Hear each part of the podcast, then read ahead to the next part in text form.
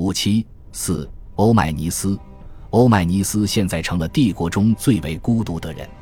从埃及传来消息说，佩尔迪卡斯横遭杀害，王家军队则判处他死刑。随后，特里帕拉德伊苏斯又传来了更多消息，称独眼的安提柯已经被授予一支强大的军队，并且奉命前来追捕他。而欧迈尼斯所谓的盟友，佩尔迪卡斯麾下曾经的军官，都已经拒绝同他合作。其中最主要的抗拒者就是佩尔迪卡斯的兄弟阿尔瑟塔斯，即便佩尔迪卡斯亲自下达指令，他也拒绝向欧迈尼斯提供援助。欧迈尼斯已经被王家军队打上了叛逆的烙印，还被那些与他同样有非法身份的人所鄙夷。此时的他已经无法指望获得任何一方的相助。他和他的部队。他亲自训练的精良的卡帕多西亚骑兵与他在战斗中赢取的马其顿步兵，只能依靠自己的力量。一条曲折的道路将欧迈尼斯这样一个来自切索尼斯卡迪亚的希腊人带到了位于西亚的与世隔绝之地。被亚历山大大帝之父拔擢于毫末，担任王家书记官之职的欧迈尼斯，似乎并非注定要成为统帅。亚历山大大帝也是在亚细亚征战的后期，才在印度半岛将他擢升为骑兵指挥官的。即使在那个时候，亚历山大大帝也很少让他出战。但时代的变化迫使欧迈尼斯不断适应，去学习如何征战沙场，而不是埋首暗读。而他也学有所成。欧迈尼斯代表佩尔迪卡斯赢得了战役，虽然佩尔迪卡斯最终输掉了同托勒密的战争。他们两人作战取得的相反结果，让欧迈尼斯变成了痛失统帅的顾问。那位帝国曾经的股肱之臣，现在已经被砍掉了脑袋。就在两年之前，欧迈尼斯还试图调解巴比伦城中的冲突，声称自己可以获得所有人的信任，因为他自己对政治并不感兴趣。现在想来，真是颇为可笑。他一直都与阿基德家族，他自幼的导师与恩主站在同一战线。阿吉德家族的福祉就是他为之奋斗的目标，他也支持佩尔迪卡斯成为该项福祉的捍卫者。他差一点就让佩尔迪卡斯跻身于阿吉德王室之中，然而摄政王迎娶克里奥佩特拉的决定来得太晚了。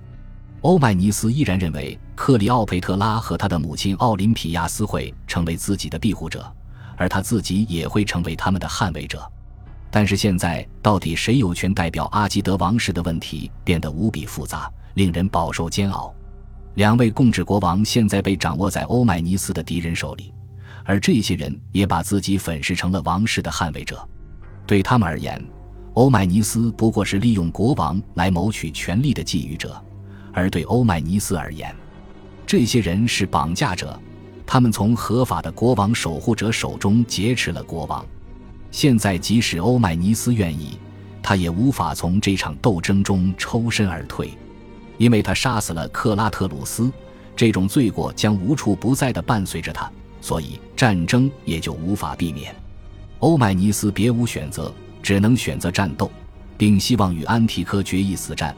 无论决战何时到来，都只会在有利于他麾下骑兵的平坦之地上进行。然而。欧迈尼斯能从胜利当中获得些什么呢？因为他是希腊人出身，所以自然无缘王位，而眼下也没有哪位统帅能够让他担任顾问，所以欧迈尼斯知道自己的前景将会长期处于一片暗淡之中。倘若年幼的亚历山大能够性命无虞地活到自己来行使权力进行统治的话，欧迈尼斯或许能够成为亚历山大最亲密的顾问，他也最适合担任这个职务。但要想达成这一目标，仍然需要十数年的光阴。假如一个人没有法定职位，还被宣布为国家公敌，那么纵使他拥有一支强大的军队，他又能坚持这么久吗？这就是欧迈尼斯在内战的动荡中发觉到自己所处的奇怪境地。在那场战争中，只有他一个人取得了重大的战场胜利。然而，最终他却失去了自己可以为之奋斗的国家。事业以及统帅，他麾下的骑兵足以战胜任何挑战者，但他到底可以赢得什么，并不在任何人的意料之内。由于担心自己的士兵会对前方的危险感到恐慌，欧迈尼斯将他们召集了起来，将佩尔迪卡斯的死讯和他们现在的非法身份据实以告。他不知道自己的部下到底会作何反应，但还是允许他们自由地辞去军职。也许他还提及了发生在特里帕拉德伊苏斯的兵变和安提帕特财政窘境的尖锐细节。无论怎样，没有人选择接受他的提议脱离部队。他的士兵们纷纷催促他赶紧率领他们以最快速度与王家军队交战，并且发誓要用他们的矛尖撕碎敌方颁行的法令。这正是欧迈尼斯需要听到的全部内容。他立即拔营，率军向西移动，等待敌人的抵达。倘若他不能为其他事物而战的话，那么他将会为自己的生存而战，因为一旦投降或远遁，他断无生机。